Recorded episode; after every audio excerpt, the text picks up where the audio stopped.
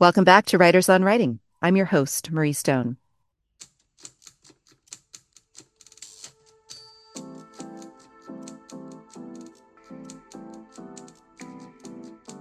Today, I welcome back one of my favorite past guests. Bonnie Jo Campbell first came on the show with me in 2010 for her collection American Salvage, which was a finalist for the National Book Award and the National Book Critics Circle Award. She came on again in 2015 with her collection Mothers Tell Your Daughters. And then she came on actually into our little radio station in Irvine in 2017 with Jenni Fagan to talk about their Outrider project. You can find those interviews up in our archives. She's also the author of four other books, including the best selling novel Once Upon a River, which was just optioned and developed into the award winning feature film in 2020. Bonnie Jo's highly anticipated novel, The Waters, comes out next week. It is already receiving rave reviews. A recent doozy in the Washington Post that I will link to in our show notes where you can, can read all about it. It follows three generations of women in the swamplands of Michigan. Herbalist Hermine herself, Zook, is the matriarch and the area's healer, homeopath, or witch, depending on the way the town looks at her. Bonnie Jo has been called the master of rural noir, and this book delivers it. Today, we talk about fairy tales in literary fiction, how to talk about contemporary and divisive issues in accessible ways, how to make the most of your settings, breathing life into mysterious characters, Bonnie Jo's revision process, and much more. By the way, I heard a rumor that she made more than a thousand edits even after the advanced reading copy was released. so I may have read the wrong book, but I hope not because the one I read felt felt perfect. Bonnie Jo Campbell, welcome back. Oh, it's so great to be here. Thank you for inviting me. So, a lot has happened since June of 2017 when we last talked, both both in the world and I know from following you online in your own life. And uh, yeah, so how are you doing? How have these yeah, years been for a, you? What a time! What a few years it's been. I think we've all we all feel like we've kind of been through the ringer. You know, we've all had. You know, everybody I meet has had a preponderance of personal and personal issues, health issues, and everything else. So you know maybe it's the t- it's the age or the age we used to talk about the age of aquarius. I don't know what age we're in now but it seems it seems like we're going having a rough go but maybe a lot of good fiction will come out of it. Well you know that's i think that is already starting to happen. I, you know i can i can start to see how these last few years have really affected the artistic process. I follow it even in the visual arts. I do feel like that is happening. So yeah that's the yeah. Side. It's interesting because right away there were a, there was a smattering of kind of COVID books that came out, and it seemed like there's not enough time has passed to really digest what we just went through, you know. So maybe maybe the nonfiction was getting at it first. You know, people were getting at the nonfiction aspects, but you know, fiction. Some people have said it really takes about seven years to really fully digest a lot of the the personal things we go through. Yeah, well, I can see a lot of those without giving too much away about the novel. I can, you know, I can see things starting to to seep in using the swampland metaphor. I can see them seeping into this novel. So, yeah, hopefully we get a chance to talk about all of that. I feel like when I've gone back to old interviews, there were little seeds and kernels of this book for a long time. Tell me when this kind of started forming in your brain and and how. Well, uh, the book itself, probably I started it about, I don't know, eight years ago. But you know, this this happened with my previous novel, Once Upon a River if I really honestly look at where the real seeds and kernels of it were, they were even before that. I'd wanted to write about a, a girl who loves mathematics for a long time because I love mathematics. You know, I came, hmm. I came to mathematics late. I kind of, I kind of took it up in college and af- after college and graduate school, but I just was interested in what mathematics could do for for a young woman, like maybe in the same way that my my character Margo Crane had had an ability to shoot. That was her superpower. I was mm. kind of interested in what what a, a girl who really could do mathematics would have if that was her superpower. so she was kind of the inspiration for it a, a long time ago. And I, I, actually have an entire other novel written when the girl, whose nickname is Donkey, when she is 17, there's an entire, I have an entire novel written. I don't know that it's any good. But I found myself wanting to go back in time and puzzle out what was the family, what was her family like when she was growing up, and what were the complicating factors. And it's funny because that novel that takes place later was kind of a comedy, you know, it was trying to be a comedy. And when I went back and found the roots of the trouble, it, it turned into something a little deeper. Interesting. Yeah, because I was going to ask if this ever started as a short story, because I know you're such a master of the short story form, and and I feel like a lot of novels get their start that way, you know, that it just becomes something bigger. But this sounds like it it birthed like Zeus's uh, whatever out of his head from another novel. That's funny. Yeah, maybe. Yeah, it really did. It, it really had to be a novel from the beginning. And you know, Once Upon a River started out as a short story, and a, a short story that's an American salvage uh, called Family Reunion. But this this one did start out as a novel, and and there's a way in which I sort of feel it's it's my first novel, true novel in a sense, because uh, my my other two novels, uh, Q Road was a novel in different. Um, this novel, The Waters, is really an omniscient novel. It has a an omniscient point of view. You know, it's written from God's point of view. But um, my novel Q Road was in it was in a variety of local points of view. And so I always felt like I was cheating because it was like a bunch of short stories mashed together. And Once Upon a River, I always felt like it was just so episodic. You know, it was like the Odyssey. The Odyssey is very episodic, and the way that Odysseus battled his monsters, my girl Margo had her adventures. But this one, it really felt like a novel, novel from from the get go and and therefore it was more difficult to write. Yeah, I was going to say if you could talk about that a little bit because the landscape of a novel, especially this one, I mean it's incredibly broad and deep at the same time. It uses all of its 400 or whatever it is pages. And that landscape is big. You know, that canvas is so much so big. And so I was wondering how you kind of made that mental transition especially because I, I do think a lot of short story writers who write novels can trick themselves with you know i'm just going to write 12 short stories and kind of make it feel like a you know in the same territory. But this this is not that. No. I i often have said that uh I, I think my novels are actually failed short stories. You know, I, I, I start out trying to write something and then I realize it's not going to wrap up. This is not going to wrap up in 15 pages. So I, I knew that right away.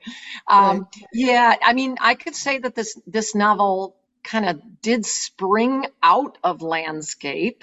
It sprang from, it, it grew from the swamp that I created for it. But what really makes a novel is architecture. And it's just the hardest thing to do when you're a writer like me because I want everything to be very organic. I usually start out writing by having a, a, character I'm interested in, a challenging character in a very difficult situation. And so that's just an organic situation and I see what arises from that situation. And so I can write a whole short story that way and not really need architecture other than what naturally springs up. But in a novel, I mean, a novel is a journey. I mean, a novel, people have expectations of novels. They want to feel they've been on a journey when they read a novel. And like a journey, at the beginning, you have expectations and you have there are promises, you know, the author makes promises at the beginning. And then in the middle of it, it better be really absorbing and you better be completely caught up with everything. And then at the end, every single other thing has to every single thing in the whole book has to come together every sentence, I believe, has to tie together, and the reader has to really feel it meant something. You know, a, a short story, you can just that's just like going to that's just like an evening at the bar you know right. you just want to have a good time when you read a short story but i think when you're reading a novel you want to feel like you've gone somewhere and it means something and maybe changed you a little tiny bit as we were talking about at the beginning of our time, the last six years have been so divisive and fraught. And I think I heard you say at some point that the characters in your books are characters that you're average reader would walk away from on the street and would openly shun or refuse to spend time with. And I think there's such an innate curiosity about the other right now. You know, as we're so divisive, we're also like, what the hell is that person thinking? What what the hell is going through their head? And so being able to understand this cast of characters who a lot of us don't have access to and spend time with them and really deeply understand what's going on in their head and really fall in love with them and sympathize with them. I think is just, you know, that's always the import of fiction, but I feel like it's even more important right now. And this novel does that so much for me. So Thank you. Oh, thank you. Yeah. Yeah, it was really important to me. You know, I didn't know that I was going to do that when I thought the novel was going to be a little bit of a lighter fare. I was really most just interested in the women. I was interested in these women who were kind of kind of under siege, you know, yeah. in their home. I think I think maybe some of us women have felt under fire, I guess in a way in society. We've we've felt a little bit oppressed. And so I was kind of looking at, you know, making the situation a little more extreme by isolating the women and you know they live on an island. But then the novel really started making sense when i actually did reach out to the men. You know when i reached out to see, really see the men that's when the novel meant more to me. And once i did it i, I realized this is like cracking open the world of the division. I mean, it's like I was jumping over the divide, I guess, by getting into the heads of the very people who seem to be causing all the problems. I mean, in, in my initial conception, oh, these women, they're interesting women, but they're they're kind of being picked on by the community. But then to get into the heads of the people in the community and understand why this is happening really, I don't know, really made everything matter more. So having and having an important love affair in the book, some people have said they consider it a tragic love affair, but I really don't. I think real love, real love is really and truly I'm, i guess i'm a hopeless romantic i think it's it's everlasting if it ever was that real love. And uh, having that love and having that be something that people could look at from both sides of the divide. You know, I guess Romeo, it's all Romeo and Juliet, isn't it? right, right. Because that's what happens in Shakespeare is the families finally come together after the deaths. Right. It's Shakespearean, it's Greek, it's fairy tale. It's yeah, it's, yeah, yeah. And it, did you notice that the men are kind of acting like a Greek chorus? That was kind of how I had. I mean, at one point I kind of referred to them as the seven dwarves, but they're yes. really acting as kind of a a chorus for the town, and I thought that was fun.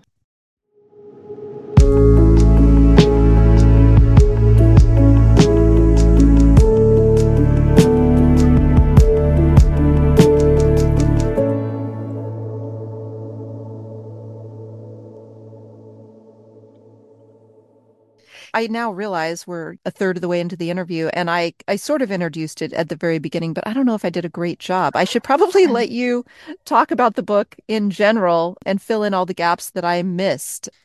Oh, no, I think this is good. You know, it's a novel that takes place in a small town in Michigan.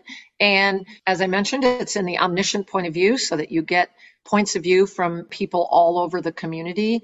And, you know, initially I was telling a smaller story, but by the end I felt that I was identifying the roots of this large division that we feel in American society and I was identifying it in a in a small community and that makes the novel sound more political than it is. But uh, but I was very interested in issues of fertility. Um, I'm going to say that almost every contemporary political issue does come up in the book, but yeah. there's nothing strident in the book. It's just these issues really the reason they matter to us issues of gun control, issues of women's rights, women's reproductive rights, issues of land use and pollution. Those things come up naturally for the people in this book.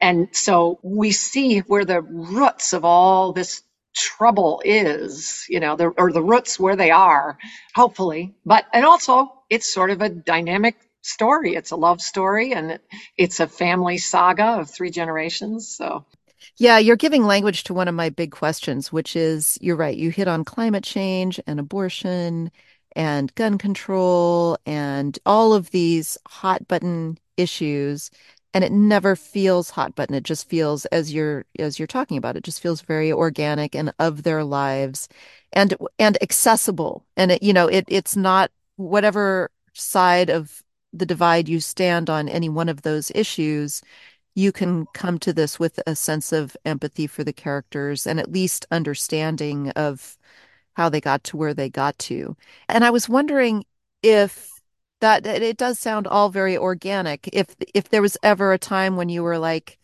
well, I want to talk about these issues, but how do I do that without putting my reader off? Was that ever challenging, or is it just stay in the story? No, because I never came at it as issues. I yeah. only came at it through character.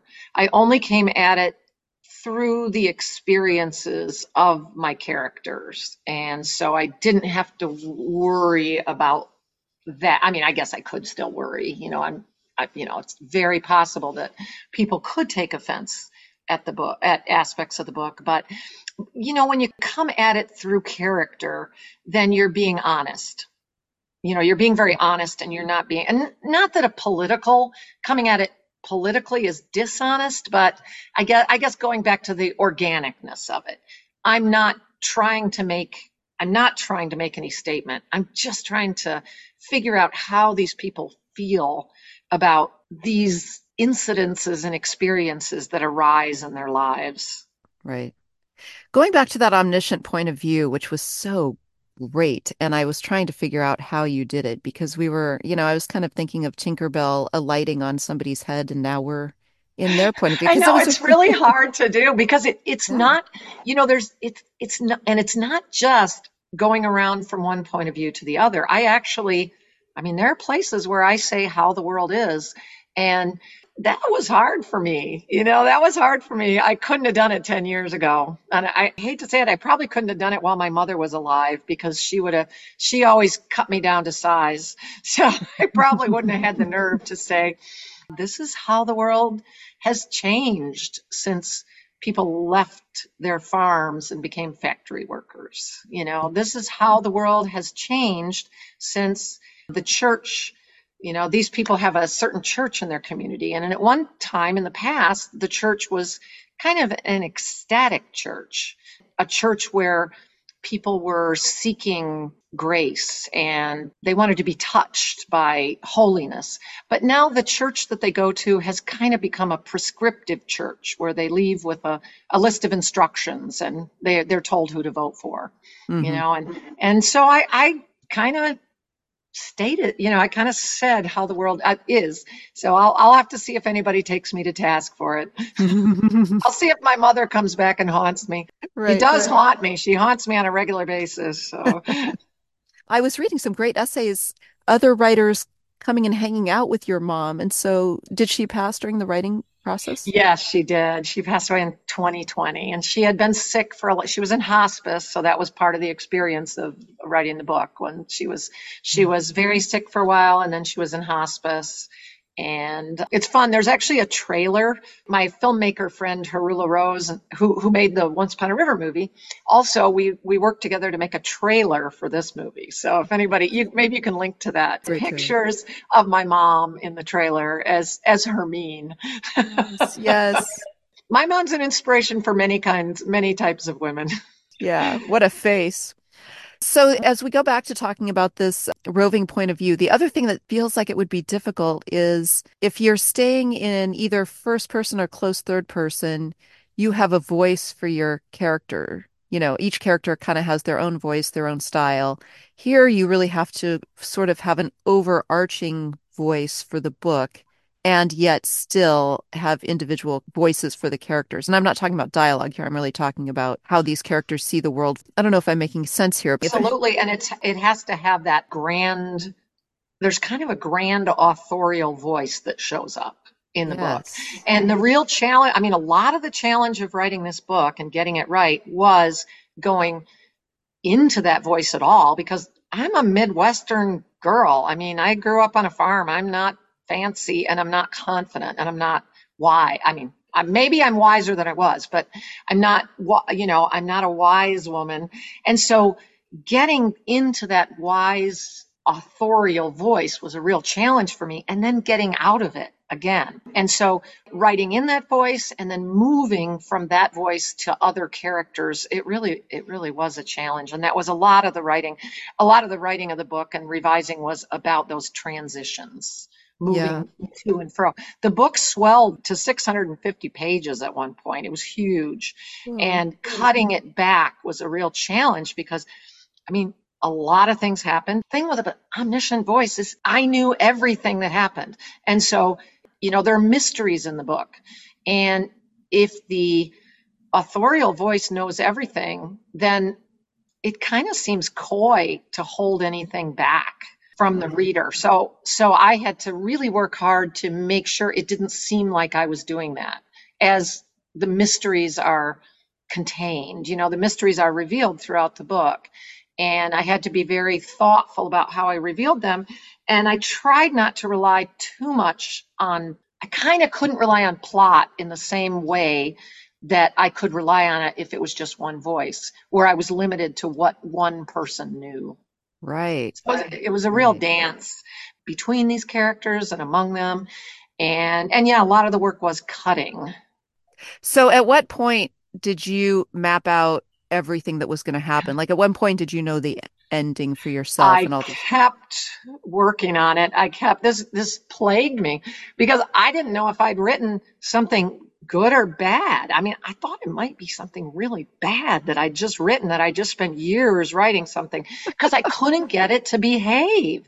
I couldn't get it to go into this no I, I went I went back and read a whole bunch of books about writing, like things that beginning writers read, because I couldn't figure out why can't I just write this book? Why won't it, you know, why won't it turn into a three act whatever, you know, you know, the thing they tell you to write.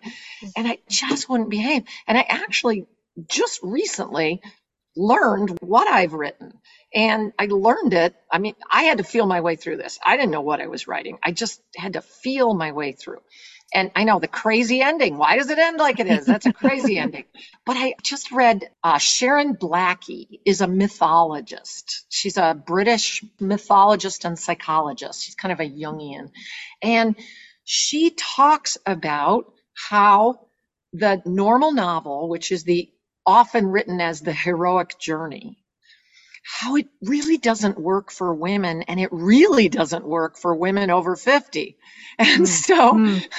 what we need is something the women what we need is the post heroic novel we need the woman's journey and the woman's journey is more about community it's more about family it's not about one person becoming greater the structure of it is more of a spiral and so there's a reason in the book that Rose Thorn keeps going away and coming back. You know, that's an aspect of a spiral. So things keep happening, but they mean more and they mean something different each time they happen.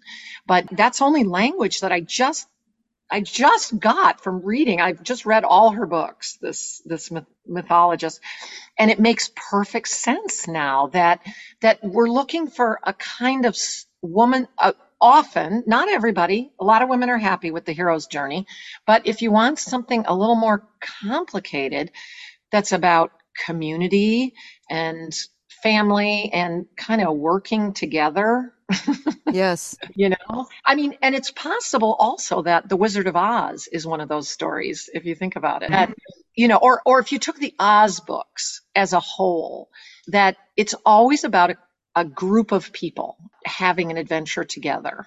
And and if you all the oz books they have these continuing adventures where they kind of spiral around and keep touching on the same thing. I don't know. It's something i've been thinking of you know as a writer you have to have all your your current obsessions and whether they'll stick with me i don't know but i'm i'm really interested in this Well, as you're talking, and we've talked about this on the show, and she came on here. I don't know if you know Jane Alison and her book, Meander, Spiral, Explode, but it's Oh, exactly on this topic, which is yes, there's the hero's journey three act structure. And then there are all these other shapes and forms that a novel can take, uh, one, one of which is spiral. And so I think she lays out like six or eight or different structures and novel oh, take. good. See, hers is the book I should have picked up instead of instead of reading Ben Percy. Uh, you know, bless bless Ben Percy. He's such a great guy, but he's you know he he he and the other guys are writing all these books about how to write. You know, it wasn't working. It's not, yeah, Right. I made, I drew a lot of pictures.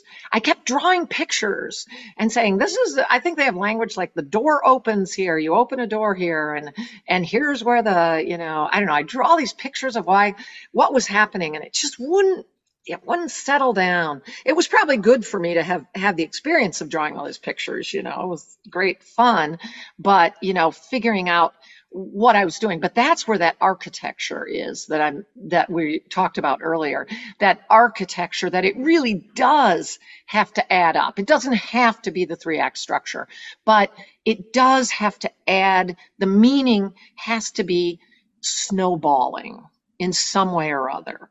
The meaning in the book has to be keep, you know, every time the rattlesnake appears, it has to mean more. You know, and Right. every time Rose Thorn goes away, it has to mean more. So it was an adventure writing it because I, you know, I didn't have any model. Well, and I remember the last time we talked, you were talking about the importance of turning up the heat, and you keep having to turn up the heat under your characters. And I was wondering if that played into it too, that every time it spiraled around again, it got hotter and hotter. Yes, it did have to.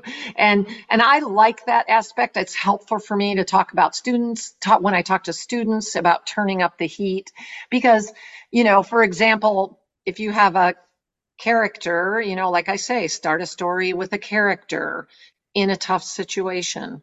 Well, make that situation tougher. Turn up the Yes. heat. Give your character some problem or issue. Turn up the heat. These are ways of making it matter more. These, if you do this, there can be more at stake and it can mean more when the character finally does do the work that the character has to do. Yeah. Yeah, I, I like that. I like thinking about that because, and especially characters who work in characters who I, I'm not an autobiographical writer, but a lot of my students are, and a lot of my friends are. And that's often the advice I find myself giving them is that, okay, in real life, yes, this meant a lot because it happened to you. But in fact, you know, as a piece of fiction, you can make it, you can make it more than that. In fact, no one cares that it happened to you. Yes. Yes. but this really happened. Right. Yeah, and I can see how you do that with all kinds of things, with your language choice and with your, I mean, especially with your setting. I mean, setting anything in a swamp in Michigan.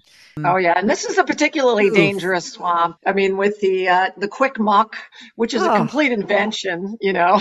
There's not, I don't think there's any such thing, you know, as quick muck. But I, I thought people would, I thought people would enjoy quick muck. Yes, it took me right back to the 70s when I was always sure we were going to die in quicksand. I mean, Yeah, I've been watching too much Gilligan's Island or yeah, something. yeah.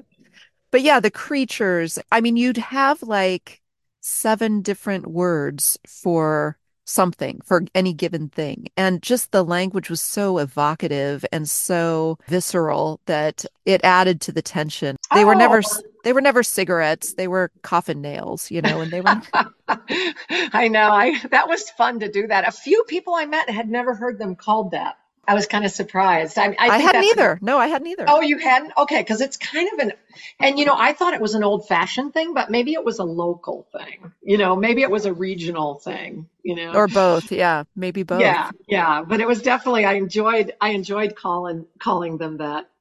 There were just a dozen times that I sort of had to run to my dictionary and say, what are we what are we talking about? And what does this snake look like? And what is?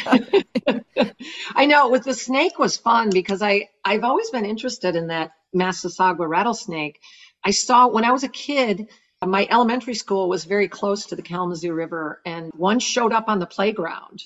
And it was a big deal. You know, oh. I can oh. remember when Mr. Mike, our custodian, had to come out and get all the kids away from it. And I don't, I don't know if they called the nature center or if they killed it. I don't know. They made us kids go in, but I, I can just remember thinking, you know, how exciting that was. In Michigan is the only place where the species is only threatened. It's it's actually endangered and extinct everywhere else. You know, oh, wow. it used to be it used to be all over the Midwest. But we know people love to kill a thing. People love to kill wolves, you know, that people love to kill a predator. And I still know people who, if they saw one of these rattlesnakes, they'd kill it, even though it's completely, you know, against the law.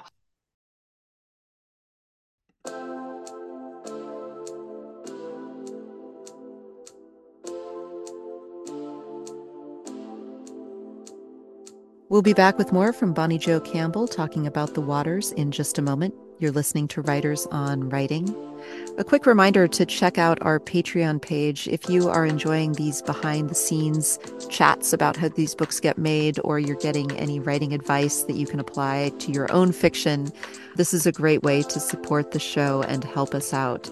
You get weekly writing tips, you get tricks, you get some insights from our writers, some additional questions we sometimes ask them.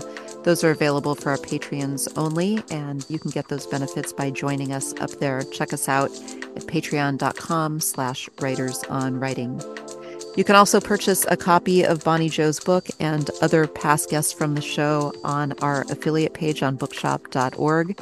We started that page to support independent bookstores and to help the show out a little bit. All of our authors are up there, and Barbara and I have some other books that we both highly recommend on craft or just life in general. We've put up on that bookshop page. You can find us there at bookshop.org slash shop slash writers on writing. Let's get back to it with Bonnie Jo Campbell talking about the waters.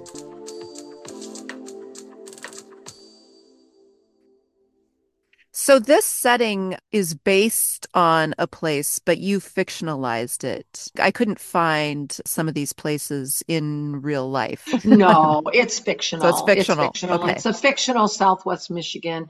And I based it on two things. One is I grew up where I'm sitting right now in my family house on a creek. It, it's a creek that runs through a swamp. So I kind of grew up on the on the edge of that.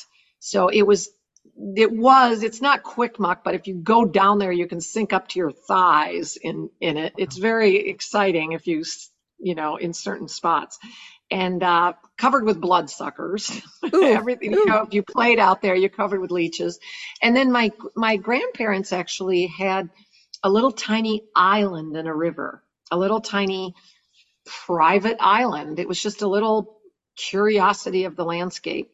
And it, it, had a walking bridge. You couldn't drive to it.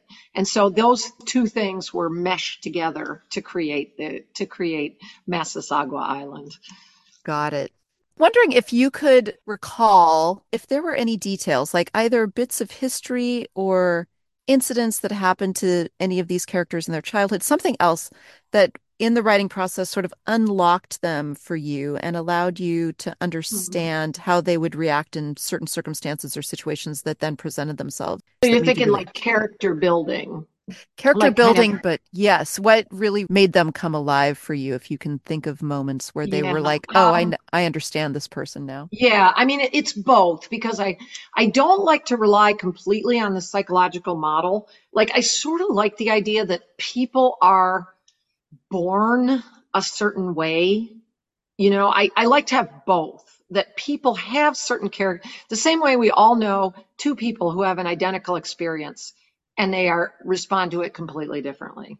So I like to have the psychological model that, you know, Hermine was abandoned as a child on the island, as was Primrose abandoned.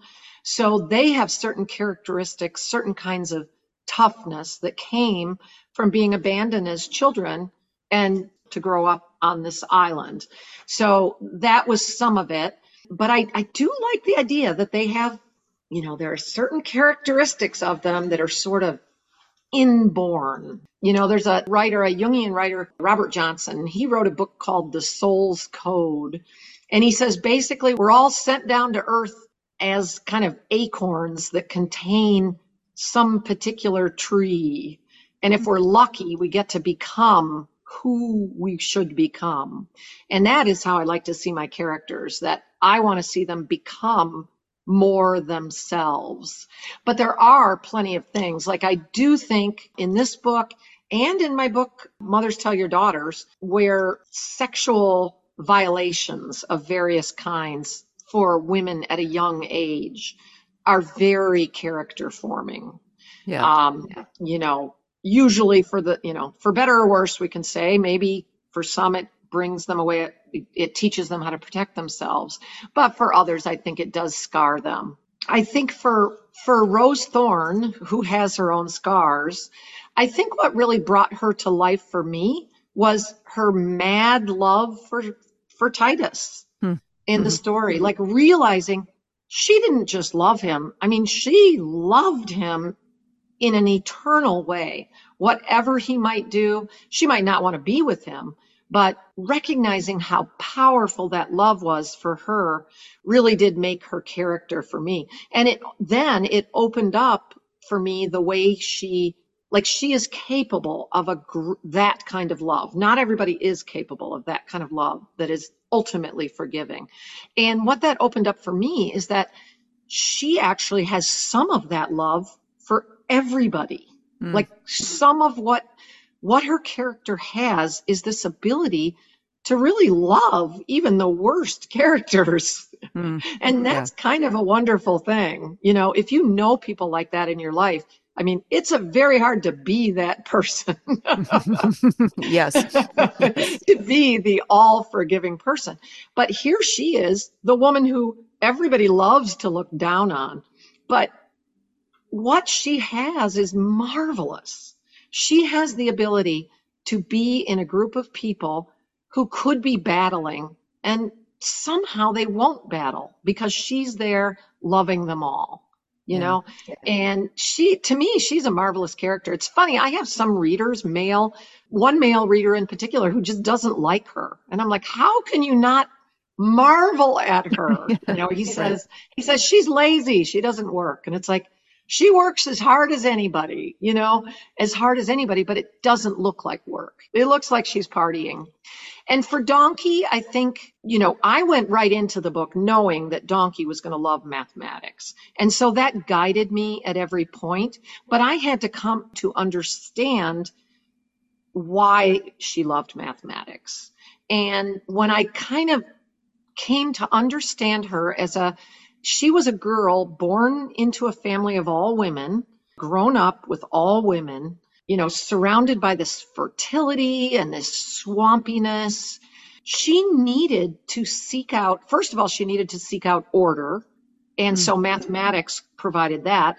But she also needed something masculine. And there is something masculine about the analytical aspects of mathematics. Not entirely. Mathematics is open to men and women, but there's something sort of sort of masculine about the right and wrong aspect of mathematics. And so that was when I figured out why she loved mathematics. That was really enlightening to me.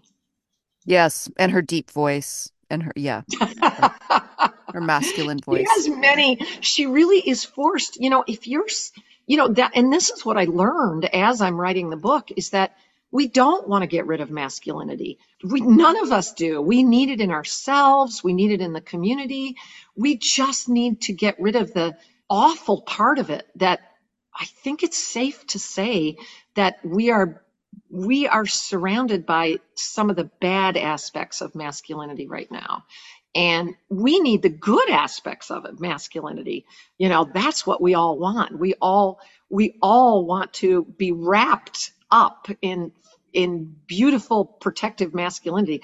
And so I had to learn that in the book. It's not a matter of, you know, avoiding these men in the story. It's a matter of getting these men to be their best selves. And it's also a matter of even within the women, we need to have the best parts of our you know, masculine aspects of ourselves. Yeah. Yeah. you know, and Donkey is seeking that. Donkey loves men. She's desperate to hang out with men because she's trapped on this island with women. With women. Yeah. Right. right. Please stay, she begs them. Yes. yes. Well, I think last time we talked, you had talked about loving from loving writing from the point of view of men. And I, I could see that in this as well. And yeah, I guess I was kind of curious about what unlocked the men for you in this. And it could be Titus's undying love for Rose Thorn. I mean, he was uh, whatever her love for him was was matched right back. But yeah, were there things about the men that you discovered that unlocked them for you? Yeah, well, just thinking about, you know, being in their characters and puzzling out different. There's one man who witnessed a terrible crime and he's haunted. Yeah. And it's odd that sometimes that haunting makes him a better person. And sometimes that haunting just tears him up and he's his worst self as a result of it. And trying to figure out why, let's say there are badly behaved people in our community right now, and really trying. I, I, I think it's safe to say there are badly behaved, well intentioned people in our community. And I would say I'm related to some of them. and so a lot of what I do when I'm writing is seeking to understand and wanting, you know, going into it wanting to understand. And so, you know, what you seek, you can find. Yes. Often. Yes. Yeah. I love how you wove in so we've we've talked about Donkey's love of mathematics and you really wove that in in overt and subtle ways. I mean, the prologue is chapter 0 and the epilogue is chapter infinity and so we get woven into the structure, which, as we've said, is not a traditional three act structure, but we still get this architecture of theme that kind of runs under it to give it structure. That's another thing that the mathematics really gave you. Yeah, yeah, I really enjoyed the mathematics, and I and I came at find also managed to figure out the feminine aspect of mathematics because I'm I'm always trying to figure out why am I so interested in mathematics, and that's infinity you know, that's the feminine part of mathematics. And that's where we end. and that's where we end the story. And and yet I think a lot of the story is about redeeming men in a way. And so maybe we have to end the book with kind of a feminization in, to some degree of mathematics and men. right. I don't know. I'm only thinking of that now. I may I may take that I may take that back later, but it's it's worth a worth discussion. But I did enjoy the mathematics and every it was a fun project to see where I could fit mathematics in to the story without it feeling oppressive to people who are not comfortable with math. Like me. Yes. I know. I saw math. I'm like, "Oh god." Yeah. And so, I mean, to some degree, there's, you know, the math that we all know, the counting, the counting and the measuring. But there's so many other aspects of mathematics that are really beautiful and strange. And, and I hope I brought a few of them in in a fun way. Yeah. And I also want to talk about the fairy tale aspect of the book. So it t- starts once upon a time, and I love how novels teach us how to read them. And once you read Once Upon a Time, you understand there will be some sort of fairy tale aspect to the book. And, and there was, you know, there's kind of this witch on the remote island and um, with three you know, daughters. With three and daughters. Most, and the youngest yes. daughter is the most beautiful. yes, yes, yes. And she will save them all. and we have the seven dwarves men and the yes. was that there all along? And how heavy handed do you decide you i mean you have to be playful with it and you have to make it somewhat obvious but you don't want it to be too obvious? yeah that was not there in the beginning. And and i i was i've been trying to puzzle this out. A lot of people are talking about how fairy tales work uh, aimee bender and kelly link and a lot of people are thinking about this. And for me the fairy tale aspect uh, the only time i use it is if it rose out naturally out of the story. Hmm. I don't put it in intentionally.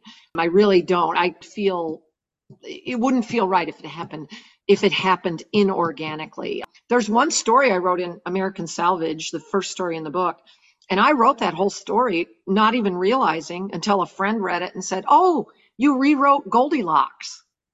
And I was like, Oh my goodness, I rewrote Goldilocks. And and I think that the way to see this is that fairy tales look simple. That's what how they appear. But they're actually not. They're actually more like, and I'm I'm not sure I'm going to get this. I've been working on this this image.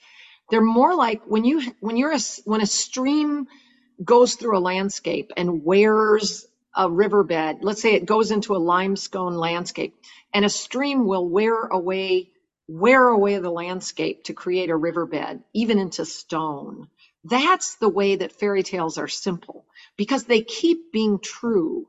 The way that a river flowing in a certain pattern continues to be true.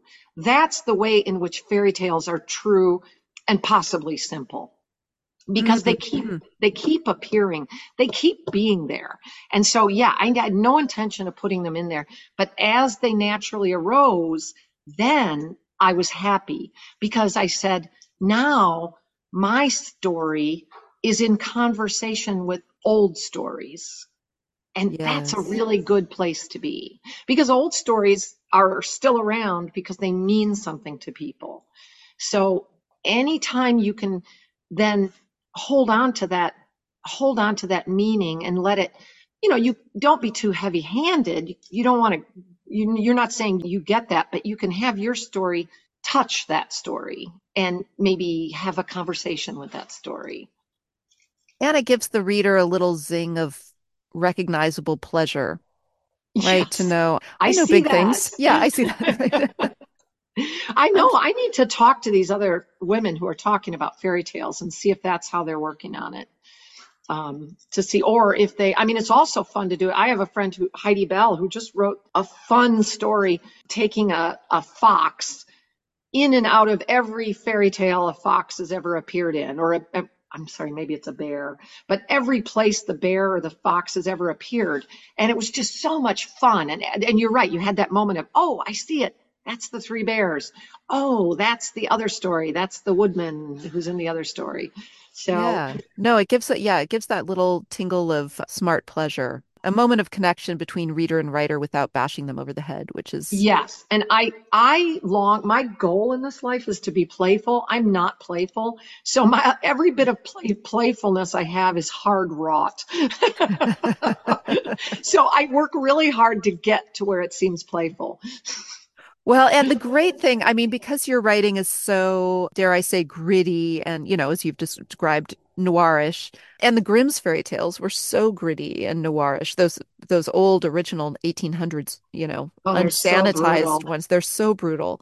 And it's a palatable way, I think, to take in hard truths about how life works without making us run for the hills. I mean, you know, it's it's a um I mean, I don't know if it's kind and gentle. It's not, but it's yeah, it's it's it's kind of a a way to slowly peel off innocence from people about how life really works. It's Yeah, I know. I I make it my one of my goals to peel off innocence. I know, and I I'll, many of my I just was told recently by a very good friend of mine she can't read my books and she's not going to. She's not even going to try. And I was like, oh, she's like they're too hard. And I, even Ron Charles in that review he just wrote was saying, don't be dissuaded by the rough stuff up front. It'll pay off. And I was like, thank you, Ron. it does. Yeah. Yeah. Well, I can see. I mean, if you have certain, you know, in this day and age of of telling everybody there's a trigger warning, if you have certain triggers, I suppose, you know, this this might do it. But ugh, it's it's too good to miss, though. You can't walk away. Thank you.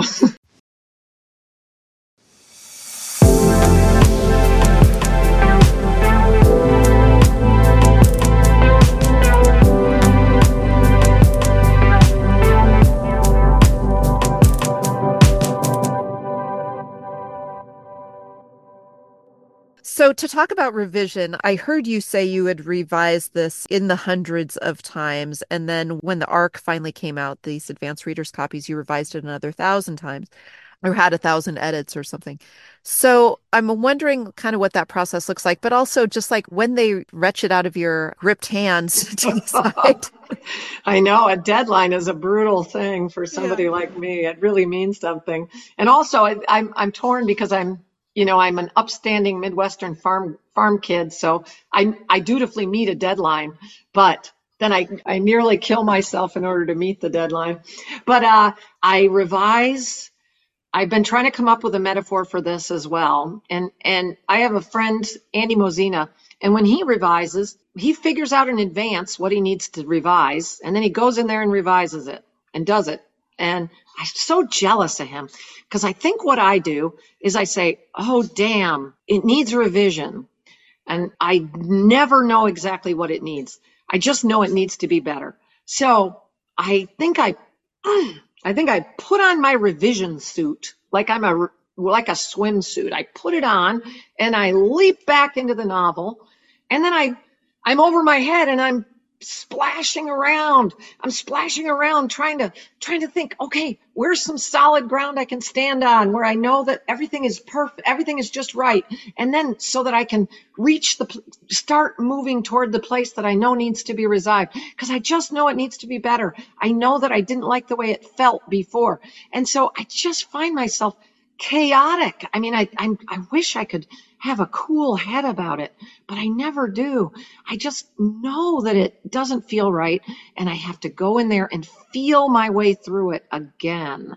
You know, it's I can remember one scene with Rose Thorn where she makes an offhand comment in the in the, that I'm going to tell you after we're done when when Rose Thorn thinks about her daughter and how she feels about her daughter. There's a moment where like that went in in the arc and I just I woke up in the middle of the night saying that's not right. I mm. just made that too simple and t- too cruel maybe or too simple somehow. Mm. And I just like was in a nightmare scenario like how do I say this complicated thing? And I just had to live inside that for days. I just had to keep going to that it was only one paragraph, but I had to live in that paragraph for days. I tried out 10 different things, 20 different things. I just kept trying and trying, and finally I nailed it. And I was never so happy as when, because you know how a mother, how a mother feels about her daughter and how she expresses that is so important. You know, there's nothing more important than that. And so, yeah, I wish that I could be I wish I could be a confident person who knew exactly what I was trying to do, and then I would just do it, and then I would congratulate myself and pat myself on the back and feel good. But instead, it's always just a mad scramble. And just getting the language just right. I if I had not had Jaimy Gordon as my main fiction teacher, I probably would have been a totally different writer. I probably would have been a writer of mainly from plot but she taught me how to solve problems using language. She taught me that often that is how you solve problems by getting the language just right. And so I bless her and curse her for making me the writer I am. Say more about that. So the cadence and sound of the words or the meaning strange meaning of the words or the yeah, it has to be all, all of, it. of, it. and it ha- and it has to be word choice and I don't have any prescription for it except that I have to live in a sentence or a paragraph. Often it's a paragraph so it has to be a couple of sentences coming together. So I just have to live in it and swim in it and I just have to read it over and over and over again and feel for anything that is untrue and dishonest and oversimplified. Often what I find is something that I I oversimplified it and that's a you know that's a kind of dishonesty and it needs that'll that means it needs a little bit more and you know often it'll be I think for me, that's where, you know, all the writers say they have to kill their darlings. And often it'll happen when I've come up with something clever, you know, oh. something very quotable.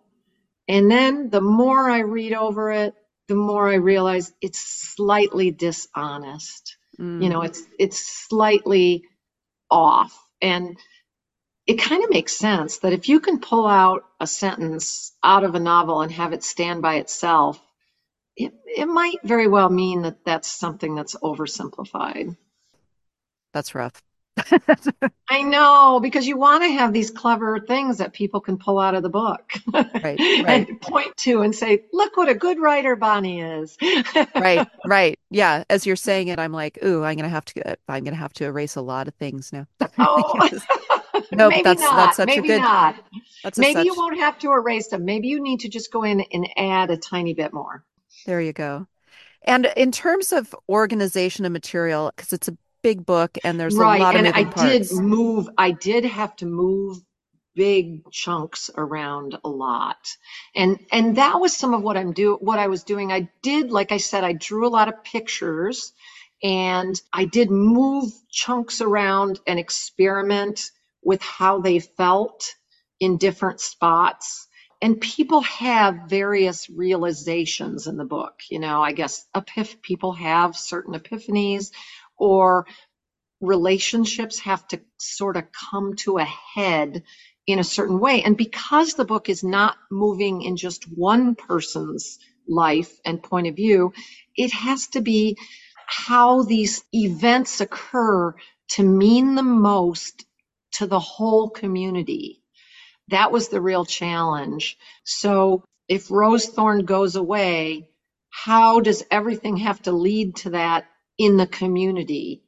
as opposed to just in the main characters. So, yeah, I was willing to try anything. I was very willing to try, and I was, like I said, I'm very willing to cut out a lot of things.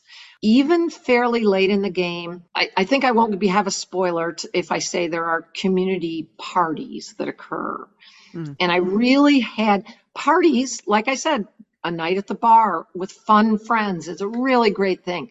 A good party is a really fun thing. But I had to make I had to make sure that each moment at the party was doing unique work. And if it wasn't, I had to cut it out.